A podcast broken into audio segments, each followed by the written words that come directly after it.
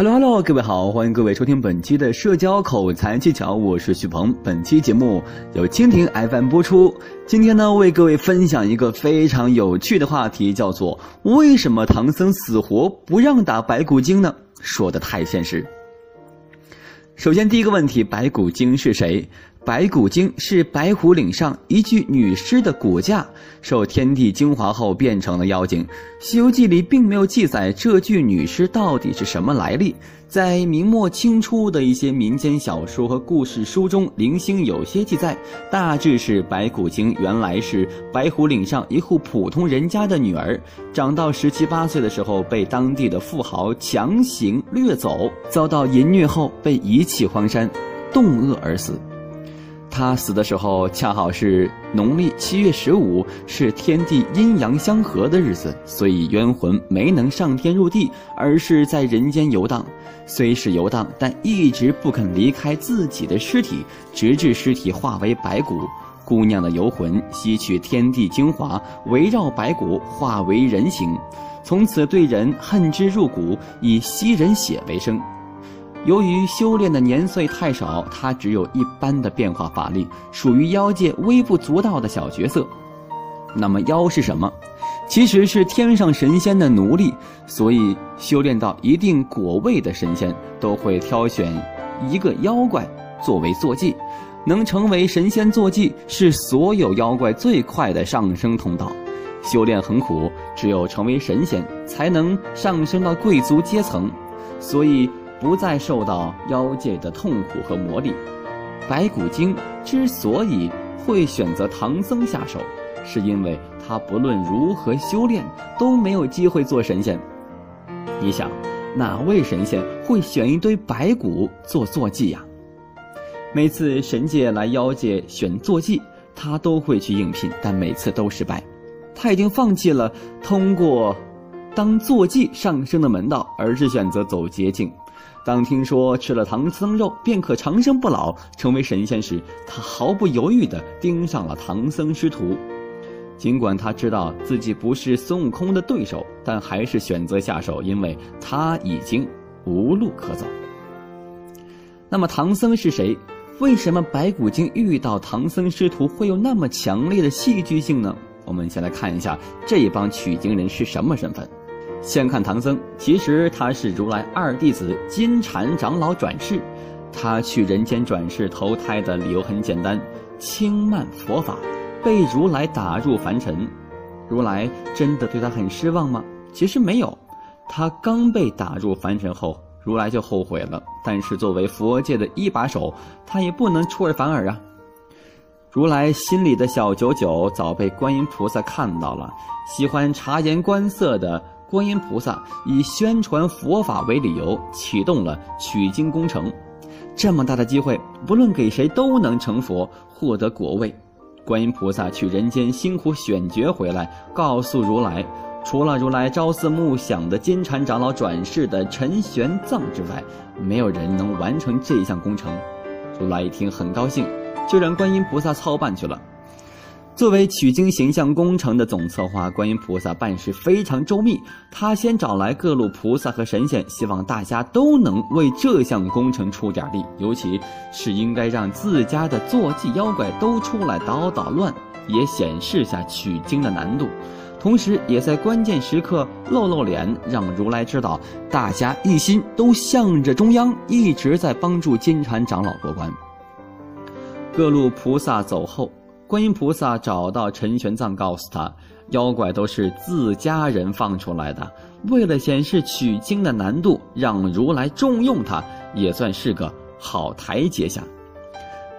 唐僧很聪明，一心想回灵山，当然愿意了。不过，所有事情都没有那么简单，天上也有人事关系，地上也有潜规则。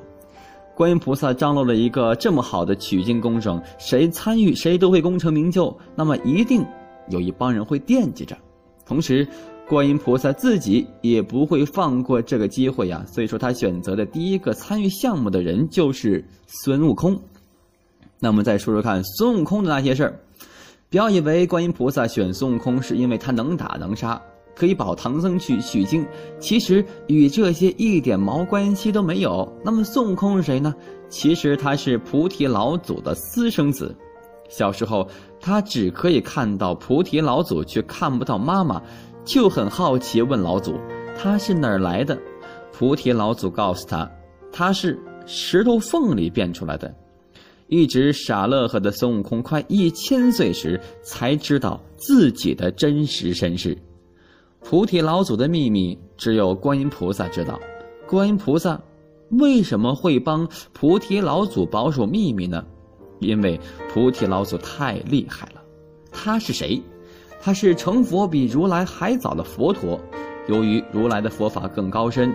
年龄与佛龄都高于如来的菩提老祖，甘愿成为如来的追随者。如来让菩提老祖三分，一直另眼相看。菩提老祖在佛教中是须菩提，他与佛祖的对话便是《金刚经》了。实际上，菩提老祖是儒释道精通的神仙，法力高于如来，但又遵从如来。菩提老祖就孙悟空一个儿子，所以一直很娇惯他。他私下教会了孙悟空很多法力，并禁止孙悟空叫他师傅，也不允许他在任何场合提到自己。孙悟空与菩提老祖闹翻，跑了出去。菩提老祖怕他惹事，便把孙悟空托付给了观音菩萨管教。观音哪管得了他呀？他兴风作浪，干了很多坏事，尤其是把玉皇大帝给揍了。如来本来要灭了他，结果观音菩萨暗示他不要这么做。如来领会，就把孙悟空压到五行山下五百年。菩提老祖与如来都是大牛，观音菩萨谁都不敢得罪，所以他一直等待机会救出悟空，给菩提老祖一个交代。这不，取经工程批下来了，没什么比随唐僧取经更合适了。一来，如来有台阶下；二来，也是给菩提老祖一个面子，也算是完成了重托的关系。一开始，唐僧非常讨厌孙悟空，绝对不想跟他合作。唐僧心里清楚，所有妖怪都是观音菩萨阿姨找来的托儿，一旦孙猴子乱打，岂不是全给得罪了？那么再说说其他关系户吧，不要以为唐僧、悟空外的几个人就清白了。猪八戒是天蓬元帅，掌管天河，所谓天河，不过是银河罢了。也就是说，猪八戒是银河系的一把手，实际上他是紫薇大帝手上最亮的一颗星，北斗七星中最亮的一颗。紫薇大帝的坐骑是北斗七星，而猪八戒是最亮的一颗，这很重要。他被贬下界是因为他把嫦娥给睡了。很多人不知道，玉帝把嫦娥带到天庭，原本想娶她为妻，无奈王母娘娘很不高兴，发动自家亲戚力量，差点毁了玉帝的统治。然而，如来扫平魔界，建立佛国世界时，紫薇大帝一直是所有光明的提供者，照亮如来的路。如来一直无以为报，观音菩萨于是找到凡间流浪的猪八戒，将他编入了取经队伍，算是对紫薇大帝的一个交代。那么沙和尚是谁呢？他是卷帘大将，但真实身份是玉皇大帝四女儿四仙女的相好。玉帝知道他与女儿相好后呢，便以打碎了某东西为由，将他打入凡尘。而王母支持四女儿反抗玉帝，让玉帝很后悔自己决定，于是也借助工程编入取经队伍。那么小白龙呢，更不用说了，他是西海龙王的三太子，因为纵火烧了玉帝赏赐的明珠而被判斩首，结果观音菩萨来求情，免于一死，被压在山涧里。那么你很奇怪。为什么观音菩萨会为小白龙求情呢？因为观音菩萨又叫南海观音，他常住的地方在南海，而南海是南海龙王的地盘，也就是小白龙叔叔的地盘。所以说，出于护犊的心理，也把他编入了，顺理成章的编入了一个工程大工程里面哈。再来一个问题，为什么不能降妖呢？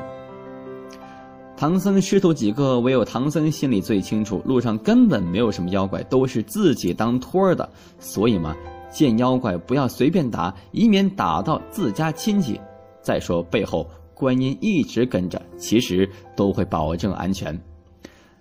所以说，白骨精是唐僧取经路上唯一一个真妖怪，他目标明确，就是要吃唐僧肉，成为神仙，逃离魔界的痛苦。而白骨精被打死后，唐僧吓死了。如果这个白骨精是某个菩萨手上的人或坐骑，那他的取经工程就可能会被叫停。所以他第一时间念的紧箍咒，把猴子赶走了。那么观音菩萨就去把孙猴子请回来。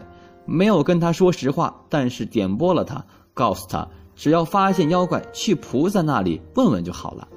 孙悟空得到后点拨学精了，一旦遇到妖怪，并不好好打，而是先跑到天上打听一番是谁家的，谁来管管。结果一路很顺利，几乎没有遇到任何真正的危险，便到了灵山取了真经。那么结尾什么呢？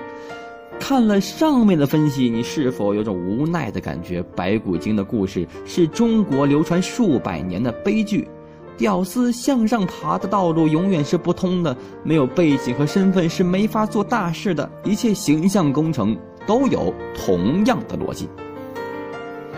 以上就是本期的社交口才技巧全部内容，我是许鹏，我们下期再会。